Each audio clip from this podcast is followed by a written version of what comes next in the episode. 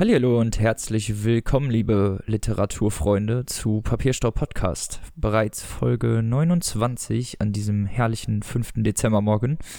Wie immer mit mir, dem Robin und meinem lieben Mitka. Boah, jedes, jedes Mal. Meinst du, irgendwann kriegen wir es hin? ja, vielleicht, vielleicht schaffe ich es irgendwann mal einmal mit Podcaster, mit Kollege, irgendwas. Mein Kollege Tim. So. Hallo. Moin. Mit diesem Superstart, das lasse ich natürlich auch alles drin. Authentizität. ja.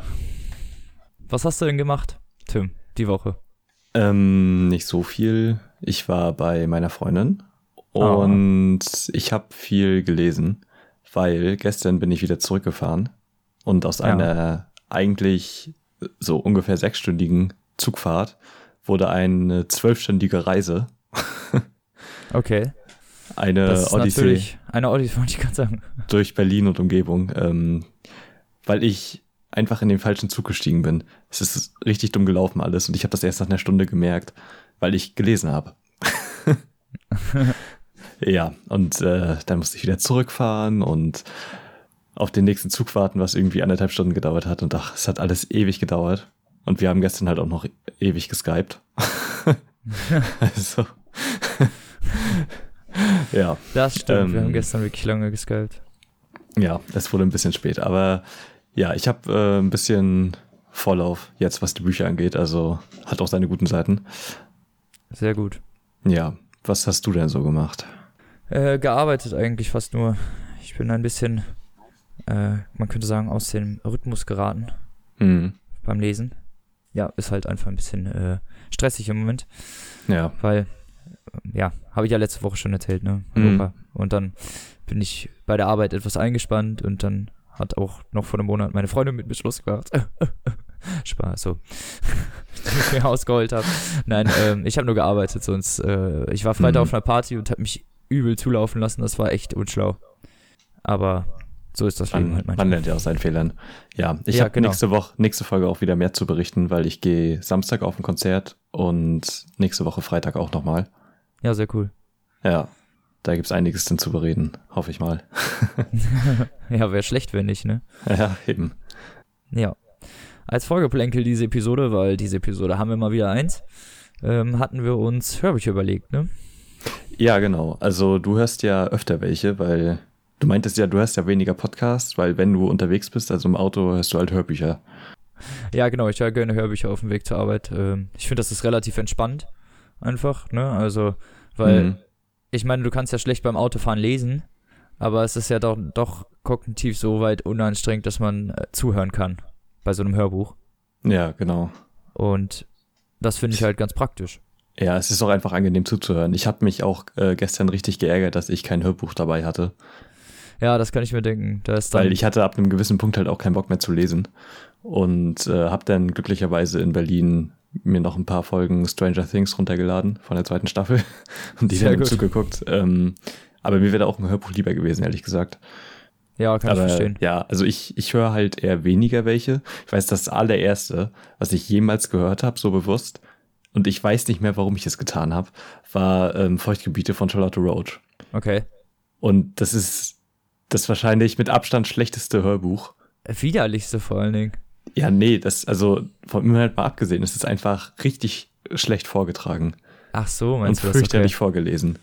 Echt, also ich hatte keine Ahnung, dass man ein Hörbuch so schlecht produzieren kann. Ja, ist ja von der Charlotte Roach, glaube ich, auch selber vorgelesen, ne? Ja, genau. Und äh, da verstehe ich dann halt nicht, warum Autoren so den Drang dazu haben, das auch selber zu machen. Also ich kann mir vorstellen, dass die das irgendwie, also dass man glaubt, dass man es am besten rüberbringen kann, weil man es ja selber geschrieben hat, aber also ja, ist schwierig, sowas zu machen. Also ich finde, Heinz Strunk hat das halt richtig gut hingekriegt bei der Goldene Handschuh und bei all seinen anderen Hörbüchern. Aber so in der Regel, man hört immer schon, dass es kein professioneller Sprecher ist, ne? Ja, genau. Das ist ja, das ist ja das Problem. Es, gibt ja nicht umsonst den Job Synchronsprecher oder Hörbuchsprecher ja, oder genau. überhaupt Erzähler insgesamt. Ja, das finde ich auch nicht so klasse, wenn das gemacht wird, aber kann halt auch gut sein, ne? Hast ja gesagt, wie bei Heinz Strunk. Ja, na klar. Und hier äh, T.S. Ullmann, der hier Sophia, der Tod und ich geschrieben hat, der Musiker, der hat auch sein Hörbuch selber gelesen und das ist auch mega gut. Oder Marc-Uwe Kling, natürlich. Ja gut, bei Marc-Uwe Kling sind das ja äh, Live-Versionen. Ja, genau. Ich weiß gar nicht, wie Quality Land gesprochen wird, Auch, oder? auch live. Auch live. Achso, Ja. okay. Ich habe einen Auszug, der hat irgendwie die ersten zehn Minuten oder, oder das erste Kapitel bei ähm, Soundcloud hochgeladen. Ah, Und da habe okay. ich mal reingehört, das ist auch eine Live-Lesung. Ach so. Ja, finde ich interessant. Das wusste ich nämlich gar nicht. Ich dachte, das wäre dann wirklich von einem Sprecher gelesen, weil es ist ja kein Roman in dem Fall. Äh, anders. Es ist Mhm. ja keine Kurzgeschichten, Komödiensammlung, wie da, das die Känguru-Chroniken sind. Ja, ja, aber er macht das auch richtig gut. Also, ähm, das ist schon, er, er ist einfach, einfach ein richtig guter Sprecher und Vorleser. Also, er ist halt, man merkt halt auch, dass er ein Unterhalter ist so, oder halt auch Musiker und sowas. Ähm, dem liegt das wahrscheinlich nochmal eher. Ja, wahrscheinlich. Also, das ist, das merkt man dann halt, ne? Also bei Marco Kling merkt man das auf jeden Fall. Da sind die Hörbücher wirklich exorbitant gut so, Ja, weil sie halt von ihm gelesen wurden. Aber genau. ähm, ich die meisten, meisten werden ja von bekannten Synchronsprechern gelesen, die meistens ja dann Synchronsprecher auch gerne mal von irgendwelchen Hollywood-Größen sind. Ja, genau. Hast du denn Lieblingssprecher oder Lieblingsvorleser? Also ich mag ja gerne Rufus Beck. Der hat zum Beispiel Harry Potter vorgelesen. Ich denke mal, das wird jetzt jeder kennen. Achso, okay. Hm. Und David Nathan finde ich auch ganz gut. Der, Ja, oder, oder David, David Nathan. Nathan. Nathan, Ja, ja, ich- ich, ja, glaube genau. so. Ich glaube, Nathan. Der äh, liest, Stephen also der ist King. die Synchronsprecher, genau, der ist der, der liest alle Stephen King Bücher und ist die Synchronstimme, glaube ich, von Johnny Depp. Ja, genau. Der Standard Und das hört man von ihm. Aber das, Mhm. also das gibt dem Buch irgendwie nochmal so eine, so eine lustige Note, finde ich. Also es, der spricht unglaublich gut. Also ich finde seine Ja, Hörbücher immer sehr, sehr gut Sprecher. gesprochen. Und vor allem die Stephen King Bücher sind. Also er schafft das irgendwie, diesen Flair mit ins Hörbuch reinzunehmen, was, was Stephen King auf seinen Seiten schafft, irgendwie rüberzubringen. Mhm. Es war auch ganz lustig. Ich war ja bei der Lesung von Stephen King, als der in Hamburg war. Und da hat er halt Dr. Sleep vorgestellt. Und ja, äh, da war. Ach, du warst auf der Lesung? ja, ja. Wie cool. der, mh, war mega geil. Davon mal abgesehen. Und er hat ähm, da halt selber einen Ausschnitt vorgelesen und dann kam David Nathan halt auch noch auf die Bühne und hat den deutschen Ausschnitt daraus vorgelesen. Das war mega. Ja, sehr cool. War voll krass. Und äh, ich war auch noch bei einer anderen Lesung von Don Winslow, so ein, auch so ein ziemlich bekannter Krimi-Autor. Und da, also seine Hör, Hörbücher werden halt immer auf Deutsch von dem Synchronsprecher von Daniel Craig und Adam Sandler vorgelesen. Ja. Und der war da auch live. Ach krass.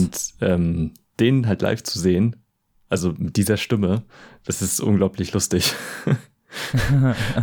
Weil, ähm, also man kann sich den auch im Internet angucken und zwar hat Robert Hoffmann, ähm, DVD-Kritik, eine, so, ein, so eine Reportage gemacht über Synchronsprecher und da ist er halt äh, auch dabei. Ja. Und ähm, das ist ziemlich interessant. Genau, aber mein liebster Hörbuchsprecher tatsächlich ist ähm, Andreas Fröhlich, die Stimme von Bob Andrews und von Edward Norton. Ach, lustig. Ähm, der spricht halt die meisten äh, Karl-May-Bücher und halt jetzt die äh, von Walter Mörs, seit Dirk Bach tot ist. Ach, krass. Hm, Ja. wahnsinnig, wahnsinnig angenehme Stimme. Ich höre ihn richtig gerne zu. Klingt auf jeden Fall schon mal gut, ne? Also vom Ja, Synchronsprecher-Gehalt her sozusagen. Ja, genau. Ich Aber meine, der ist ja auch recht bekannt, so, ne? Ich meine, Bob Andrews aus die drei Fragezeichen. Genau. Und Edward Norton, also wenn man die Stimme einmal hört, dann erkennt man die auf jeden Fall immer wieder. Ja. Ja, und ähm, ansonsten höre ich halt nicht so viele Hörbücher. Das war halt krass, dass in der letzten Folge, dass ich die beiden halt als Hörbuch zum Teil gehört habe. Also weil das ansonsten seit Jahren nicht vorgekommen ist. Ja. ähm, und äh, davor habe ich das Parfüm auch noch teilweise als Hörbuch gehört. Ach, okay. Also ich habe viele Sachen irgendwie als Hörbuch gehört. Vor allen Dingen so Stephen King habe ich viel als, weil die Bücher oft lang sind. Genau, da bietet, also das, das finde ich dann auch angenehmer. Also wenn man, wenn ich ein Auto hätte und viel rumfahren würde, dann äh, würde ich das wahrscheinlich auch tun. Also gerade so lange Stephen King Sachen ähm, find, sind da irgendwie angenehmer, als die selber zu lesen teilweise. Ja, auf jeden Fall. Ist auch nicht, wie gesagt, ist auch nicht so anstrengend dann, ne? Vor, vor allen Dingen, wenn man dann irgendwas macht, im Zug sitzt oder Auto Ja, fährt genau. oder so, wo man dann nicht unbedingt Bock hat zu lesen. Oder im Bus oder sonst wo. Hm. Gibt ja überall Stellen, wo man lesen kann. Ja, genau. Ähm, was ich halt ganz cool finde, was ich jetzt mal kurz erwähnen muss eigentlich, ähm, ich hatte mal vor ein paar, also als wir die Metro-Trilogie vorgestellt haben, Mhm. Damals. damals, ja, vor, wann war das? Folge, keine Ahnung was. Schon sehr lange her. Ja, ist auf jeden Fall schon lange her. Da hatte ich äh, das Metro 2034, das ganz neue. Mhm. Das, nee, 35. nee, genau, das, ne? 35, ja. 35, ja.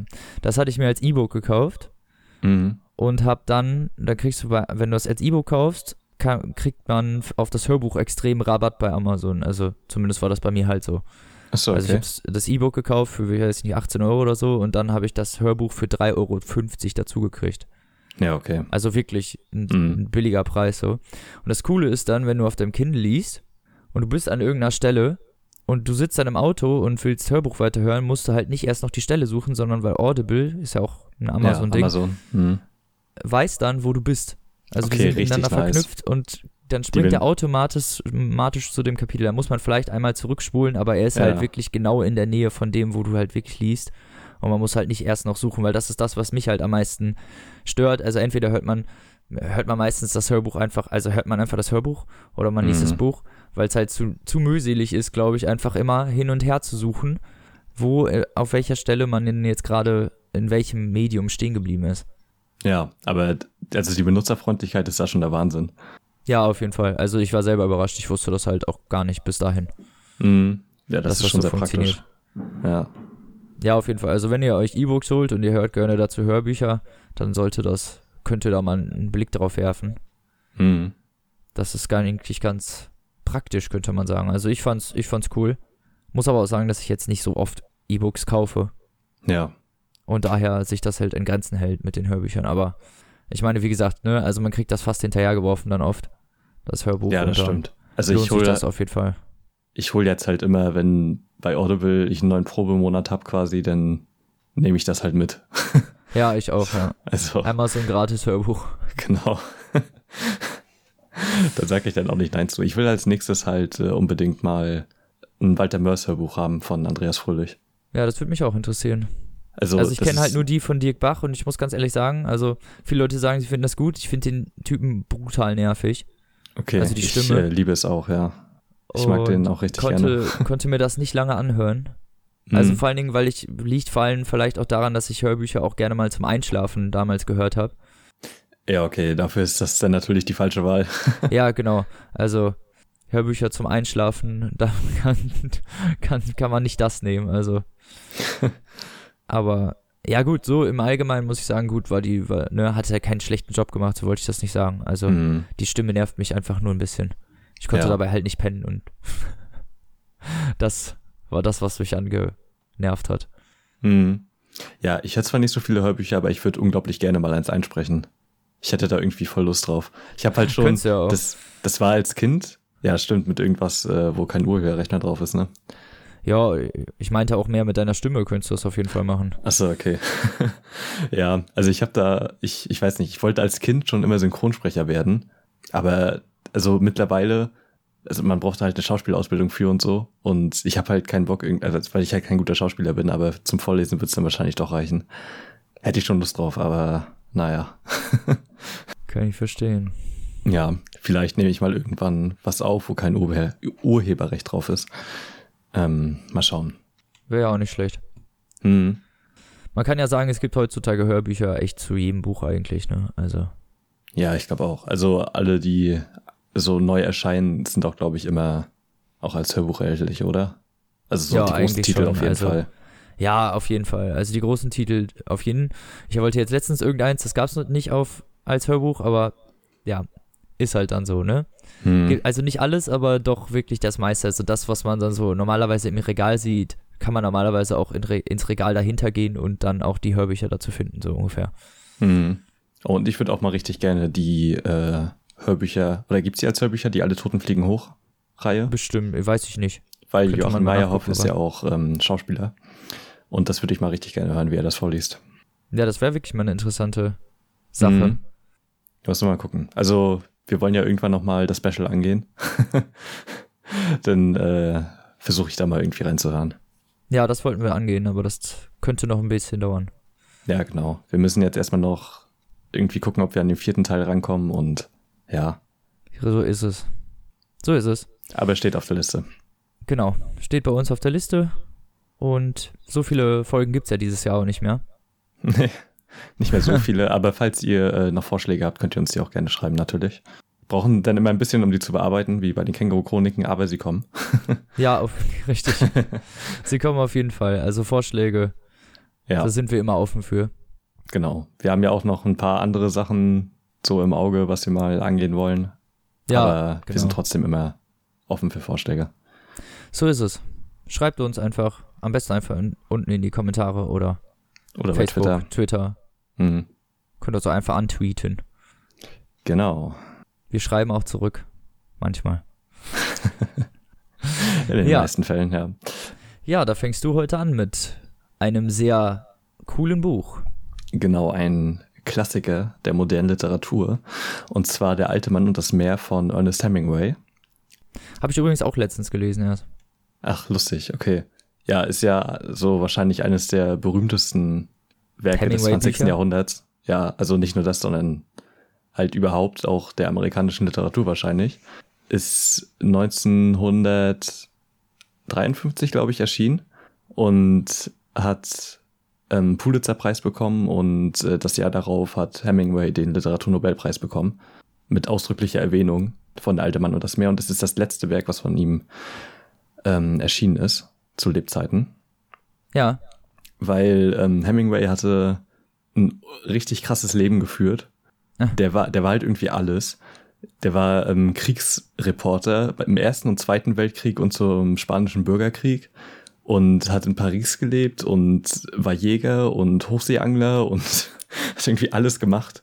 Und er hat alles, alles gemacht, was man so machen konnte. Ja, und das merkt man halt auch äh, seinen Büchern an, weil die halt auch immer sehr autobiografisch sind und ähm, oft auch ich von. Ich habe ein Bild von dem gesehen, der ist ganz, das ist ganz schön kerniger Typ, ne? So ein, so ein, ja, also. So ein großer, ähm, dicker ist das, ne? Ja, und halt später dann halt noch einen dicken Bart und so gehabt, ne? Also. Ja ja, genau. Und ja, wie gesagt, wahrscheinlich ist der alte Mann und das Meer ja sein bekanntestes Werk. Und ähm, das hat er halt auf Kuba geschrieben. Und die Handlung setzt auch in Kuba an. Und zwar geht es um den namensgebenden alten Mann, der Santiago heißt und ein ja alter, erfahrener Fischer ist und äh, seit 84 Tagen nichts mehr gefangen hat. Genau. Und er hat äh, einen Gehilfen, der heißt äh, Man Manolin, Manolin, wie auch immer man ihn aussprechen will. Manolin. Genau. Und ja, der ist gut mit ihm befreundet quasi und hat da sein, seine Fischertätigkeiten angefangen. Aber ähm, die Eltern wollen halt nicht, dass er mit ihm rausfährt, weil der halt nicht genug Profit bringt. Ja. Und musste ihn deshalb verlassen, aber die sind trotzdem noch gut befreundet und er hilft ihnen auch immer, wenn er abends wieder reinkommt, sein, äh, sein Equipment äh, auszuladen und den Mast einzufahren und sowas. Und ja, Santiago glaubt halt immer daran, dass er trotzdem noch mal was fangen wird. Und ja. am nächsten Morgen fährt er raus und zwar an diesem Tag weiter, als er es üblich, üblicherweise tut und als es auch alle anderen tun. Und er wirft die Angel ein und merkt, dass er was Großes äh, angezogen was sehr hat. Sehr Großes, ja. Er hat halt nur ein kleines Ruderboot und ähm, ja, da beginnt dann quasi die, die, die Jagd auf den Malen. Denn er hat einen gigantischen Malen an der Angel und der zieht ihn durchs Meer quasi. Also er, das, die, die Jagd geht quasi mehrere Tage und der Großteil des Buches, also es ist eine Novelle, es hat also 140 Seiten ungefähr, ähm, ja. spielt halt nur mit dem alten Mann alleine auf dem Boot. Und echt, ich habe selten sowas Intensives gelesen, was so, also so simpel, aber so oft, so gut auf den Punkt gebracht und die, genaue Essenz von dem, was man irgendwie erwartet, äh, da rauskommt. Also es ist im Prinzip ein genaues, oder man merkt, dass es irgendwie das, das Bild eines Mannes ist, was Ernest Hemingway hochhält quasi. Also glorifiziert, ja. Genau. Das, was er für halt, richtig hält. Genau. Also er ist halt nicht nur er tötet die nicht nur, weil es ihm Spaß macht oder er jagt die nicht nur so, er, er leidet halt richtig mit. Er bezeichnet den Fisch da als Bruder und, am, und ist am Ende an, und genau und ist halt an einem Punkt angelangt, wo er meint, ja, ob ich jetzt sterbe oder du, es ist egal, einer von uns beiden wird halt sterben. Er, er leidet halt richtig mit ihm und er respektiert das alles und die Natur und das Meer und es ist mit so viel Schmerz geschrieben irgendwie und diese Leidensgeschichte, obwohl es halt nur um einen Fisch geht. Ja, genau, eigentlich halt schon. Eigentlich geht nur ein älterer Mann raus, jagt einen Fisch und schwimmt wieder zurück. Also eigentlich. Genau, aber man hat halt das Gefühl, dass sein Leben da dran hängt. Ja, genau. Also die Geschichte ist halt auch so unglaublich inhaltvoll geschrieben, auf, auf was für eine, also der hat unglaubliches Talent, Emotionen mit ja. in seine Sprache einfließen zu lassen. Man ist wirklich, man fühlt sehr, sehr schnell mit diesem alten Mann und ist irgendwie in seiner Haut. Genau, man hört halt auch, also er spricht halt seine Gedanken aus, weil er so lange alleine auf dem Meer ist, seit er den Jungen nicht mehr hat. Und spricht halt quasi immer mit sich selber und dadurch erfährt man auch so, was er denn gerade denkt. Ja, genau. Und, und da setzt auch mein Auszug ein und der kommt jetzt.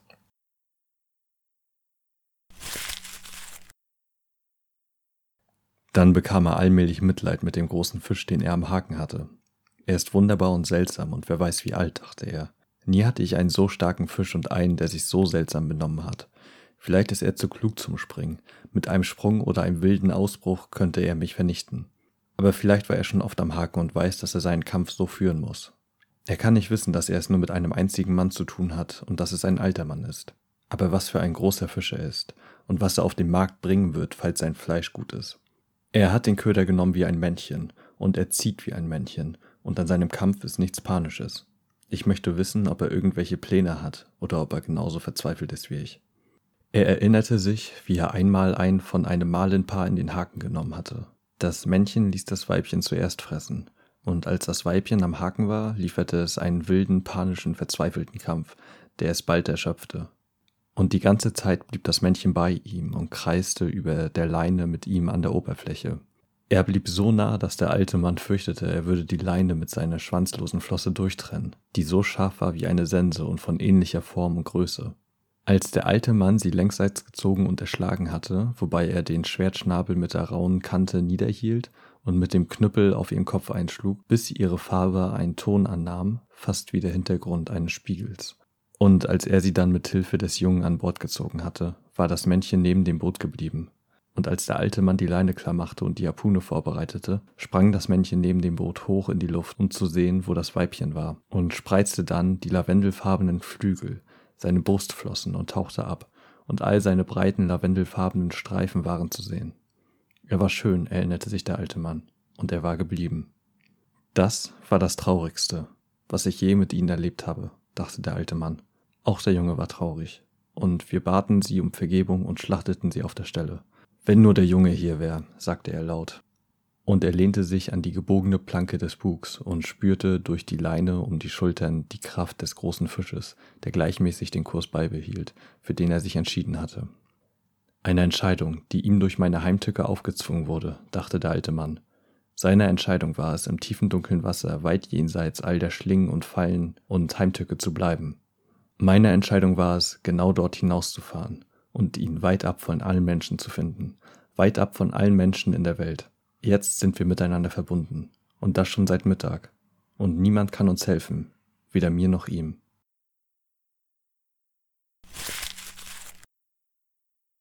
Also du merkst halt, dass er quasi ein einfacher Fischer ist, der jetzt keine hohe, hohe Bildung oder so genossen hat. Ja. Ähm, aber trotzdem sehr reflektiert ist und sich seiner selbst sehr bewusst und auch seiner Umwelt. Und ähm, einfach unglaublich gut geschrieben und äh, selten sowas Gutes gelesen. Also vollkommen ja. zu Recht ein Klassiker. Ähm, Auf jeden Fall. Ist ja auch recht kurz, ne? Wie viele Seiten hat's? 100, nicht 110? Ja, 100, nee, ich glaube 140 oder so. Also ich habe, ich muss dazu sagen, ich habe die Neuübersetzung gelesen, die im Rowold Verlag erschienen ist. Ja, und laut Amazon hat die 160 Seiten. Ah, okay, ich glaube, alles klar mit Vorwort ist das oder so. Also die, ich glaube, das ist halt ein kleines schnell Buch. durch. Genau. Ja, genau. Hat halt auch viele Novellen und Kurzgeschichten und so geschrieben. Ernest Hemingway kann ich echt nur jedem empfehlen. Also es ist ganz große Literatur, die man da zu lesen bekommt. Mit unglaublich krasser Symbolik. Also es wird halt irgendwie auch ähm, christliche Bilder im Prinzip oder Analogien äh, finden da statt, wenn er den dann ja, okay. Also ich will da nicht zu viel verraten. Nein, nein, nein. Aber, ähm, und das Ende, muss ich sagen, also Ernest Hemingway war halt, äh, der hat, es ist unglaublich interessant äh, zu lesen, wie er geschrieben hat und was er, er so als ideal hat empfunden hat, genau, und wie er äh, Geschichten wahrgenommen hat quasi. Das Ende ist perfekt. So der letzte Satz, bei dem letzten Satz hatte ich richtige Gänsehaut. Das einfach noch, weil es einfach nochmal das ganze Buch so zusammenfasst. So, ja, auch auf so eine neue Ebene irgendwie hebt, ne? Ja. Ja, das stimmt. Das ist auf jeden Fall ein wirklich tolles Buch, das kann man nur jedem empfehlen, auch wenn der Inhalt vielleicht von vornherein etwas dröge klingen mag. Ja, also es passiert geschichtlich halt nichts, ne? Also es ist halt wirklich so, dass der Großteil einfach nur ähm, eher von dem Fisch gezogen wird in sein Boot. Ja, ja, genau, aber es ist und halt dann natürlich auch damit, äh, damit kämpft. Genau, also halt damit kämpft und auch kurz vorm Delirium ist und so und halt Schmerzen leidet, ne? Und echt so, so eine emotionale Bandbreite da erlebt. Und wie das halt beschrieben ist, ist ähm, ja grandios. Also kann ich nur jedem empfehlen. Ist, wie gesagt, im Rowold Verlag erschienen. Äh, die Neuübersetzung und kostet 8,99 Euro. Ja. Okay. Das kann man Der sich ja leisten. das Meer. Da Genau, fällt ja ähm, keiner. Ja, genau. Ich habe es halt auch im Buchladen stehen sehen und dann halt einfach mitgenommen, weil es da gerade stand und so günstig war. Ja. War bei mir ähnlich. Da denkt man Ja. halt, oh, das muss man mal gelesen haben. Ja, genau. So, man, man kennt die Geschichte halt. Und im Zuge dessen kann ich auch nur noch mal ähm, das Lied Blue Marlin empfehlen von Materia. das passt da wirklich gut zu, ja. Da habe ich vorhin auch schon dran gedacht. Ja, der, das war ja so ein bisschen die Inspiration dafür. Ja, Ich dachte, er ist Angler. Martin. ja, genau, der ist auch Angler. Ach so, ja, nee, also ich, ich wusste nicht, dass es vom Buch kommt. Ich dachte einfach nur, Nee. weil der Angler wäre. Ach so, ja, auch. Aber ähm, ich glaube, er hat sich das auch, äh, also das Buch als Vorbild genommen. Ah, okay, das wusste ich Dafür zumindest, ja. Dort wusste ich nicht. Da ist man mal wieder schlauer hier. Mhm. Bildung Ja. auf beiden Seiten. Genau. So, und ähm, ja, du hast ja auch einen quasi modernen Klassiker der amerikanischen Literatur mitgebracht. Ja, Also könnte, könnte von man den so Autoren sagen. zumindest. Könnte man so sagen. Ähm, ich habe mal wieder ein Buch eines äh, unserer Lieblingsautoren, Stephen King. Ja. Ich glaube, einigen Leuten könnte das zum Hals rausrengen, aber wir mögen den halt nun mal gerne. Eben. Ja, der Roman heißt Love und ist einer der relativ unbekannteren Romane von Stephen King. Ja, ich muss sagen, ich äh, kannte den auch nicht. Nee, das ist bei vielen. Also, je, also auch viele Leute von denen, die sich selber als King-Konnoisseure bezeichnen, wissen dann, also kennen dieses Buch oft nicht. Mhm. Und ich habe es äh, auch ehrlich gesagt eher durch Zufall gelesen, weil ich keinen anderen King-Roman mehr hatte und unbedingt einen lesen wollte, damals. Ja. Und deswegen das Buch gelesen habe. Obwohl es halt vom Titel muss man halt nun mal sagen, wenn man ein King-Buch lesen möchte oder King-Leser ist, nicht unbedingt das ist, was einen anspricht. Ja, der Titel, also du hast ja auch gerade gesagt, dass bei der Übersetzung auch einiges schiefgelaufen ist. Ähm, da kommen wir dann ja später zu drauf. Aber ja, der Titel ist ein bisschen merkwürdig. Ja, genau. Im Originalen heißt das Buch nämlich Lizzie's Story und wäre Schon mal so ein völlig anderes Bild vermittelt, ne? genau ist schon mal eine komplett andere Prämisse, die dieser Titel verrät. Mhm. Genau. Und das Buch kam 2006 raus, also ist ein relativ neues Buch von Ach, ihm okay. sogar noch. Ja. Und wie gesagt, hat hier halt nicht so den Ultra-Ruhm erlangt. Also ich weiß, es ist neu übersetzt, also ich, auch neu aufgelegt worden von Heine jetzt, als sie alle Teile neu aufgelegt haben und Mit dem einheitlichen Design und so. richtig genau. Ähm, aber wie gesagt, ne, also es ist nicht der Mhm. bekannteste King. Lustigerweise sagt er von sich selber, dass das eins seiner besten Bücher ist. Äh, da komme ich halt auch später auch nochmal drauf zu. Okay. Ähm, ja, worum geht's in dem Buch? Äh, Ja. Es geht um, wie man sich vielleicht schon denken kann, um Lizzie. Lizzie, Lizzie. Ich habe immer Li Lizzie wahrscheinlich. Lizzie gesagt. Ja. Ja. Und die, ihr Mann, Scott, Scott Landon, war ein relativ bekannter Schriftsteller. Und das Buch setzt ein, zwei Jahre nach seinem Tod, wie sie in seinem ja, Schreibstudio ist und aufräumt, also die letzten, also sozusagen sein, sein, sein Machwerk da nochmal zusammenräumt und irgendwie versucht vielleicht auch äh, Geschichten noch zu finden, die vielleicht ganz sind. Mhm. Und Lissy ist halt, sie ist halt alleine, ne? Also es ist von Anfang an, Lissy ist alleine und fühlt sich alleine und vermisst ihren Mann total. Auch Ja. immer noch nach zwei Jahren. Und bei diesem Durchsehen dieser, dieser Geschichten fallen ihr halt immer mehr Sachen ein, die halt früher in ihrem, in ihrem Eheleben passiert sind. Und das Buch ist äh, erzähltechnisch halt ein bisschen, ich will nicht sagen seltsam, aber hat, hat einen sehr hohen Flashback-Charakter. Das bedeutet, dass man halt, also es gibt ganze Kapitel, die nur Flashbacks sind. Es sind, es wird sehr oft einfach innerhalb des Kapitels in ein Flashback gewechselt. Mhm.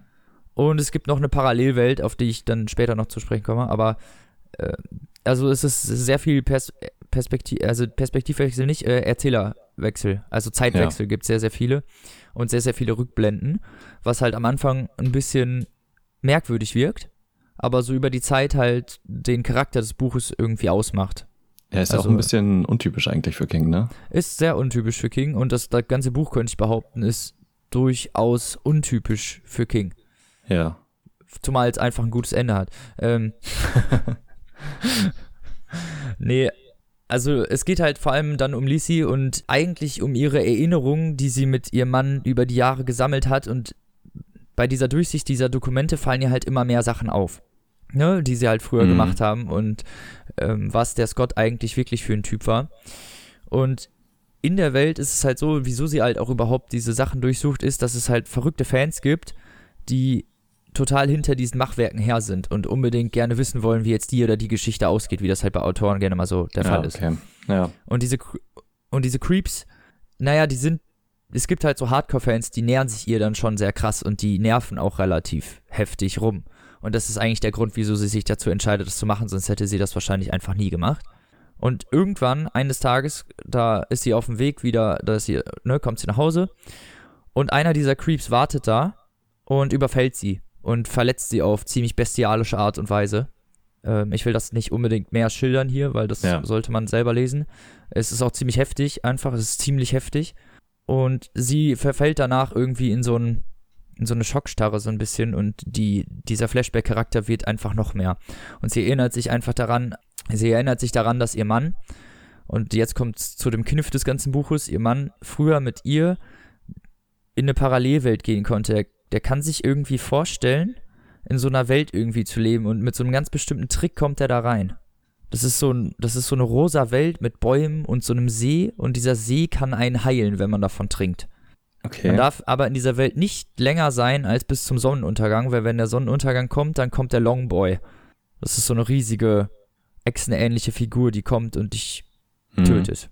Und das ist halt sehr krass geschrieben, weil das halt immer naja, es hört sich jetzt, wenn ich so erzähle, etwas dumm an. Aber es ist halt sehr krass in diesen Kontext irgendwie mit einbewoben und du fragst dich hinterher gar nicht mehr, ob das stimmt oder nicht. Und ja, es okay. ist so unglaublich gut geschrieben, wirklich so auch so unglaublich fantasiereich, dass ich halt, also ich war wirklich überrascht von Stephen King. Also mhm. ist, Love ist mit Abstand eins meiner Lieblings-King-Bücher. Dadurch, was okay, halt, weil es hört halt sich halt richtig gut an. Also ja, hört sich, ist wirklich cool das Buch und es macht halt es macht halt Spaß zu lesen, weil man immer weiter voranschreitet, irgendwie auch in diesem Leben und in diesen Flashbacks und immer mehr von dieser Hintergrundstory mhm. erfährt, die da eigentlich vor sich gegangen ist und das super spannend wirklich geschrieben ist. Also, mhm. ich war wirklich komplett gefesselt. Ich habe das Buch, glaube ich, innerhalb von weniger als drei Tagen durchgelesen. Okay, krass. Wie, wie viele Seiten hat das denn? Ja, es ist relativ dick. Es hat 752 Seiten. Oh, okay. Mhm. Also da ist man doch auf jeden Fall schon mal eine ganze Ecke beschäftigt. Aber es ist, es lohnt sich auf jeden Fall. Also wenn ich sagen würde, so, man muss auf jeden Fall unbedingt mal einen neueren King lesen, dann ist das dieses Buch. Mhm. Weil es ist wirklich, wirklich gut geraten. Und im Gegensatz dazu, wie der Titel verrät, ja, es ist so ein bisschen Liebesgeschichte mit drin und natürlich auch so ein bisschen Emotionalität. Aber ganz sicher nicht so, dass man jetzt sagen könnte, es wäre eine Liebesgeschichte. Es ist auf jeden Fall eher eine Fantasy-Horror-Geschichte als alles andere. Ja. Und man darf sich nicht unbedingt von diesem Titel abschrecken lassen. Einfach. Also das Buch ist unglaublich gut. Mhm. Und jeder sollte das eigentlich mal gelesen haben. Ne? Also wie gesagt, bei der Erzählstruktur kann man vielleicht am Anfang kann man das irgendwie nicht ganz so toll finden, aber es wird sich halt irgendwann mit der Zeit fügen. Und ja, dann kommt da rein. Klasse. Okay. Genau. Kostet äh, 11 Euro als Taschenbuch und 10 Euro als Kindle-Edition und im mhm. Heine Taschenbuchverlag erschienen.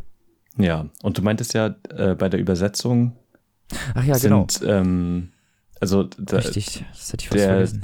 Der, der, also da sind halt viele neu erfindete, erfundene Wörter. So. Genau. Ähm, und die, also die zu übersetzen ist natürlich schwierig. Eine schwierige ja, Aufgabe. Ja, genau. Es gibt in Love eine Ge Geheimsprache. Es gibt bei Wikipedia einen ganzen Artikel nur über die Geheimsprache zu La in Love, weil der mit, mit so ganz bestimmten Sachen redet. Also da, wo er hin verschwindet in diese Parallelwelt, mhm. die heißt dann Booyah-Mond. Ich wollte das jetzt gerade nicht so sagen, um nicht hier komplett ja, ja. alle durcheinander zu bringen. Ja. mh, das wird über die Geschichte halt auch äh, immer mehr einverwoben. Auch so diese ganzen Sprüche, die er so macht und was er sonst. Also er hat eine Krankheit irgendwie und diese, diese Krankheit oder diese Attacken nennt er dann. Ach ja, genau, Bad Gunky. So. Für seine komischen Attacken, das, ne? Mhm. Und die heißen dann Bad Gunky im Englischen und wurden im Deutschen als Bösmülligkeiten ersetzt. Also auf jeden Fall nicht unbedingt das Gelbe vom Ei, wenn man jetzt ja. übersetzungstechnisch da drauf schaut. Aber es ist halt, ich kann mir vorstellen, dass das Ganze ein bisschen schwierig gewesen ist. Dass das, was ich auf jeden Fall sehe, was nicht gut ist, ist Lizzie's Story. Die Übersetzung zu Love. Ja, der, der Titel ist halt zu irreführend. Richtig, genau. Ja. Das ist äh, nicht unbedingt gut geraten. Das hätte aber auch eigentlich dem Verlag selber auffallen müssen. Hm. Ja, ist sowieso komisch mit den Übersetzungen. Äh, genauso wie bei Misery, dass es halt auf Deutsch sie heißt. Ja, weil genau. halt S rauskam. Ja, genau. Ja, total bescheuert irgendwie. Äh, ja. Das ist total bescheuert. Oder Friedhof der Kuscheltiere. Ahnung. Friedhof der Kuscheltiere habe ich halt auch nie verstanden, weil auf Englisch heißt das ja Pet Cemetery, also Haustierfriedhof. Ja, Haustierfriedhof, genau. Friedhof der Kuscheltiere habe ich auch noch nie verstanden. Es ist halt dann wieder eine ganz witzige Übersetzung, weil es halt dann wieder einen anderen ja, Flair stimmt. gibt, so. Und ja. doch relativ reißerisch ist, ne? Also, mhm. Friedhof der Kuscheltiere sind alle so, hä, was? Ja, bei, Pet, bei Pet Cemetery sind alle so, hä? Aber hier nicht so gut geraten, sag ich ganz ehrlich. Love ist nicht unbedingt ja. das, ähm, weil das in, in jeder anderen Sprache nämlich übrigens auch einfach Lizzie Story heißt. Ja, das oder ist doch auch ein. Übersetzt also kann man doch auch, Story oder so. Ja, eben, das kann man ja auch machen. Also, naja, weiß man nicht, ne? Aber hätten sie auf jeden Fall ein bisschen besser machen können. Aber ich meine, im Nachhinein ist es natürlich dann schwierig, den Titel noch umzuändern, von daher. Mhm. Trotzdem schade, weil das dadurch halt, glaube ich, vielen Leuten irgendwie unterm Radar durchgeht, weil sie sich dann sagen, okay, was kaufe ich für einen Stephen King? Bestimmt nicht das, wo Love draufsteht und ein Schmetterling drauf ist. Halt. Ja. so. Aber kauft euch das Buch, es ist wirklich gut. Also wenn ihr Stephen King mögt, dann werdet ihr das Buch halt auch auf jeden Fall gut finden, würde ich mal einfach eiskalt behaupten. Und wenn es sogar ein gutes Ende hat, dann ist es ja noch umso besser. Ja, hat's. Das Ende war sehr gut. Also ich kann es nur jedem empfehlen, wie gesagt, fast 800 Seiten, mhm. 11 Euro im Heine Verlag. Ja, kann ich jedem empfehlen. Macht sich auch schick im Bücherregal übrigens. Ist eine sehr schicke Edition. Ja, ich mag die Heine-Ausgaben von Stephen King sowieso richtig gerne.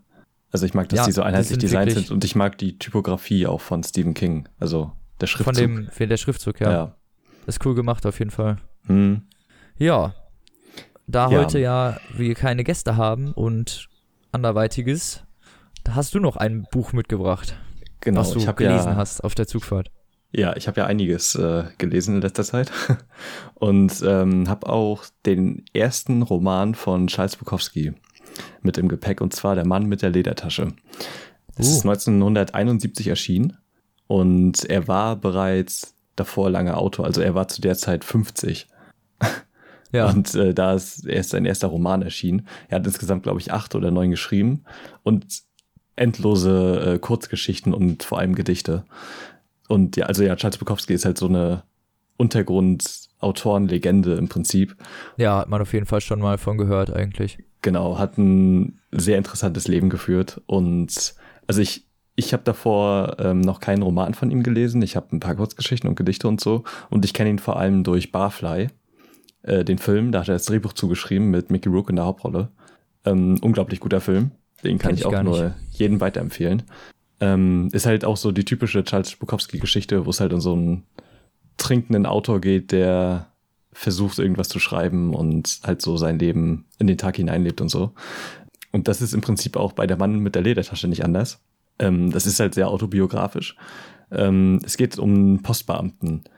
Also das ist ja. der Protagonist und äh, viel ja. mehr gibt's halt auch nicht zu erzählen. Also das sind einfach Geschichten aus dem Leben von ihm. Das äh, fängt halt an mit, ähm, also er ist halt auch, er trinkt sehr viel und ist arbeitslos und hat eine Frau. So, und irgendwann brauchen die halt Geld, damit die sich Alkohol kaufen können. Und weil er gemerkt hat, dass bei der, bei, dass die bei der Post jeden nehmen, hat er da halt angefangen als Aushilfe. Äh, ganz viele Jahre. Und ähm, dann liest man so ein bisschen den Terror, den er mit dem Chef hatte und äh, seine so ein paar Geschichten, die er da erlebt hat, quasi auf seinen Auslieferungen. Und ähm, Später kündigt er dann den Job und hält sich mit äh, Pferdewetten über Wasser und kommt dann später nochmal wieder als äh, Postmann und Ja, also die, die Geschichte ist eigentlich nicht das Wichtige, sondern ähm, was ihm so passiert. Und es ist halt, also mir, mir hat der Stil halt unglaublich gut gefallen und ähm, es ist halt sehr ehrlich und düster und auch, also nicht unbedingt düster, aber halt so trink, Trinkerromantik im Prinzip, ne? Ja. Ähm, das ist halt ganz oft bei ihm so und äh, wie er halt seinen Alltag beschreibt. Aber es war teilweise schon echt unangenehm zu lesen, wie chauvinistisch das ist. Also es wirkt halt teilweise echt wie so eine Altherrenfantasie. Und da gab es direkt am Anfang eine sehr merkwürdige Szene, wo er jemanden äh, Post ausgetragen hat, ein Einschreiben, und wo sie halt unterschreiben musste. Und die Frau war halt äh, anscheinend verrückt und hat ihn den Brief aus der Hand gerissen und er ist dann äh, zu ihr reingegangen und dann ja. hat sie es unterschrieben und er hat sich dann anscheinend irgendwie vergewaltigt. Okay. Und dann ist die Geschichte quasi zu Ende und es okay. wird nie wieder erwähnt. Okay. Es ist einfach richtig komisch. und ähm, ja, also so von, also diese Art Geschichten sind jetzt nicht unbedingt viel mehr drin, aber es ist halt, man merkt, dass es ein Mann geschrieben hat quasi. und ähm, dass das irgendwie anscheinend auch seine Sichtweisen waren. Also er hat auch äh, da Frauen geschlagen und so. Also es fühlt halt einfach nicht mehr so zeitgemäß, wenn man es heute liest. Es ist aber, also ich, ich kann erkennen, warum es halt ein Klassiker der Untergrundliteratur ist. Und es ist halt im typischen Bukowski-Stil. Also wenn man darüber hinwechseln kann, äh, wird man schon ein grandioses Buch zu lesen bekommen. Es ist auch nicht sehr dick. Bei Kiepenhauer und Witch erschienen. Und hat so 200 Seiten und liest man relativ locker weg. Also es hat einen sehr angenehmen und auch einen sehr lustigen äh, Stil teilweise. Klingt doch gut. Aber wie gesagt, also aber diese, halt sehr frauenfreundlich halt, ne? Ja, genau. Das war, es war wirklich einfach merkwürdig zu lesen heutzutage. Ja, und ich habe einen Auszug vorbereitet, weil also eine Stelle, die ich richtig gerne mochte und die auch sein schreiberisches Talent ziemlich gut widerspiegelt. Ähm, und zwar ist, ist er mit seiner mit der Freundin, mit der er am Anfang des Buches zusammen war, die trennen sich halt im Laufe dessen und er heiratet dann nochmal neu, so eine ziemlich junge, reiche, verwöhnte, verwöhntes Mädchen und ja. ähm, lässt sich dann auch wiederum von der scheiden und da setzt dann halt der Auszug an, also dass er gerade wieder zurückzieht und äh, die Frau verloren hat und so. Das ist einfach richtig gut geschrieben, fand ich und äh, ja, der kommt jetzt. Ich wehrte mich nicht gegen die Scheidung, ging nicht zu Gericht. Joyce gab mir das alte Auto. Sie hatte keinen Führerschein. Ich hatte nur drei oder vier Millionen verloren. Aber ich hatte ja immer noch das Postamt. Auf der Straße traf ich Betty. Ich hab dich neulich mit diesem Weibstück gesehen. Das ist nicht deine Sorte Frau. Das sind sie alle nicht. Ich erzählte ihr, dass wir uns getrennt hatten. Wir tranken zusammen ein Bier. Betty war alt geworden, und zwar schnell. Sie war schwerer, Falten zeigten sich überall. Das Fleisch hing lose an ihrem Hals. Es war traurig. Aber ich war auch alt geworden. Betty hatte ihren Job verloren. Der Hund war unter ein Auto gekommen und gestorben. Sie bekam eine Stelle als Kellnerin und verlor sie wieder, als sie die Kneipe abbrachen, um ein Bürogebäude zu errichten. Jetzt wohnte sie in einem kleinen Zimmer in einem trostlosen Hotel. Sie überzog die Betten und putzte die Toiletten. Sie trank Wein in großen Mengen. Sie meinte, wir könnten doch wieder zusammenleben. Ich meinte, wir könnten damit noch ein bisschen warten. Ich erholte mich eben erst von dem letzten Rückfall. Sie ging zu ihrem Zimmer zurück und zog ihr bestes Kleid an, hohe Absätze, versuchte sich herauszuputzen, aber es hat alles etwas furchtbar Trauriges an sich. Wir besorgten eine Flasche Whisky und etwas Bier, gingen in meine Wohnung im vierten Stock eines alten Miethauses. Ich ging zum Telefon und meldete mich krank. Ich setzte mich Betty gegenüber. Sie schlug die Beine übereinander, schien verlegen und lachte ein bisschen. Es war wie in alten Zeiten. Beinahe. Irgendwas fehlte. Damals schickte das Postamt, wenn man sich krank meldete, eine Krankenschwester los, die Stichproben machen sollte, um sich zu vergewissern, dass man sich nicht in Nachtclubs herumtreibt oder beim Poker saß. Meine Wohnung lag in der Nähe des Hauptpostamtes, sodass die mich bequem überprüfen konnten. Betty und ich waren vielleicht zwei Stunden zusammen, als es an der Tür klopfte. Was ist das? Ganz ruhig, flüsterte ich, kein Wort. Zieh diese Schuhe aus, geh in die Küche und mach keinen Muckser. Augenblick bitte, antwortete ich der Person an der Tür.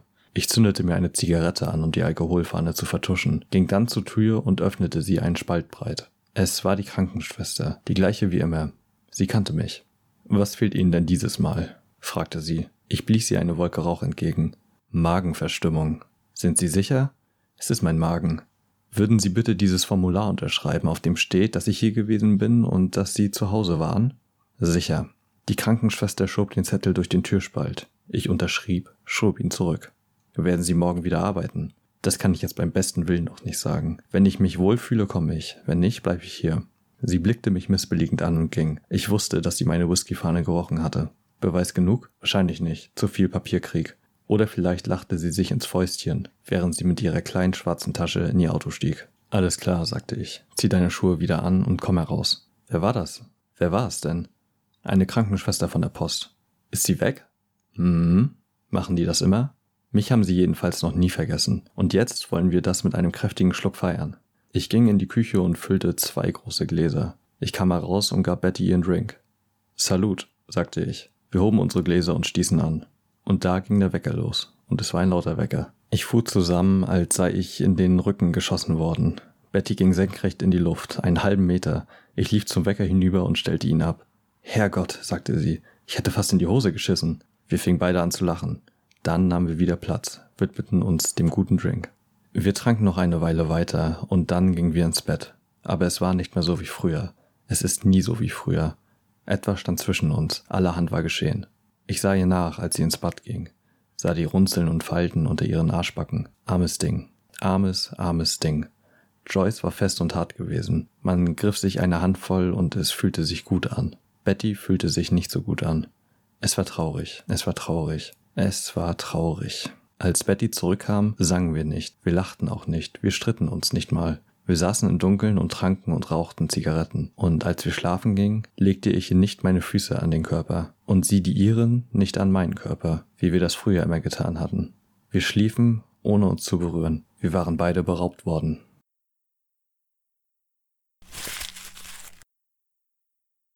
Ja, also ich kann es eigentlich auch empfehlen. Ich mochte bisher seine Kurzgeschichten und Gedichte lieber. Ich habe aber auch noch zwei andere Romane von ihm hier liegen und äh, vielleicht liegen die mir halt auch mehr. Also das war jetzt auch nicht so wirklich für mich das Interessantere, also wie er Briefträger ist quasi. Also normalerweise sind seine Charaktere halt auch immer noch irgendwie Autoren oder Schauspieler oder so und halt ja. gescheiterte Künstler. Obwohl ich sagen muss, dass das Ende des Buches halt richtig gut ist, weil da setzt er sich dann hin und meint, dass er mal über sein Scheißleben einen Roman schreiben kann und dass er das dann damit getan hat. Das ist so der letzte Satz. okay. Weil es halt auch der erste Roman von Bukowski ist. Also es ist, das ist schon ganz lustig, ähm, da die Parallelen zu erkennen. Aber ja, also ich kann es durchaus empfehlen. Also hat mir im Großen und Ganzen gut gefallen, wenn man über die ähm, frauenfeindlichen Sachen so hinwegsehen kann. Aber es war wahrscheinlich auch einfach der Zeit geschuldet, in der es entstanden ist. Kann gut sein. Ja. Das kann gut sein. Ja, aber klingt gut. Wie mhm. viel kostet es?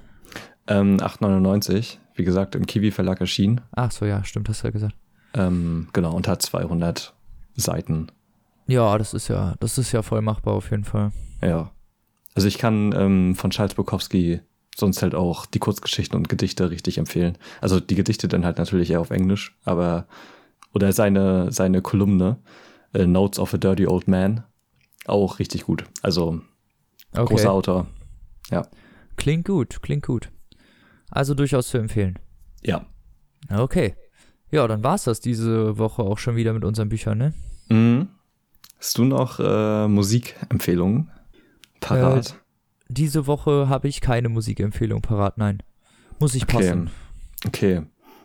Dann kann ich ja zur Not zwei Sachen nehmen. wenn, wenn du willst. Klar. Also, es sind halt zwei kostenlose Sachen, die erschienen sind. Es ist sowieso jetzt, äh, kommen halt die ganzen neuen Alben raus von den ganzen Leuten und äh, die muss ich dann halt so nach und nach mal abarbeiten hier. und ähm, es sind jetzt, also ein Überraschungsalbum im Prinzip, ähm, wurde hochgeladen von Retrogott, also es sind zwei Hip-Hop-Alben. Retrogott ist für mich der beste Rapper, den es vielleicht jemals gibt. Also mein Lieblingsrapper zumindest. Und ähm, er hat ein kostenloses Album hochgeladen, äh, was Hardcore heißt. Das sind Lieder teilweise von 2009 und 2010. Und er hat es halt auf seiner Festplatte gefunden und einfach kostenlos hochgeladen. Ist auf YouTube zu finden und kann man sich auch äh, als MP3 ziehen. Sehr freundlich von ihm und äh, das kann ich nur jedem weiterempfehlen. Und ähm, dann hat noch Sir Search, den hatten wir bereits mit äh, Labo M hier ebenfalls ein neues Album gemacht und das ist ebenfalls kostenlos. Und da gibt es einen ziemlich emotionalen Facebook-Beitrag von ihm, weil er das Album war halt lange angekündigt und er wusste ziemlich lange nicht, äh, wie er das rausbringen sollte. Das heißt Hasen Blues. Okay. Und äh, ich muss mal kurz hier raus zitieren. Ich habe mich entschieden, wie ich Hasenblues rausbringen will. Ich will es euch schenken. Ich habe zu lange an diesem Album, EP, nenn es wie du willst, gesessen. Ich habe mittlerweile zwei Jahre darüber den Kopf zermartert, wie ich es rausbringen will und wie viele Videos ich brauche, um genügend Aufmerksamkeit zu generieren, damit ich jetzt auch ein paar Leute kaufen. Ich sehe auch keinen Nutzen mehr, noch mehr Videos zu produzieren und das Internet mit noch mehr Eigenwerbung zu füllen. Ich gebe auf den Liedern unfassbar viel von mir preis und habe zermürbend viel Energie in die Texte und Lieder gesteckt.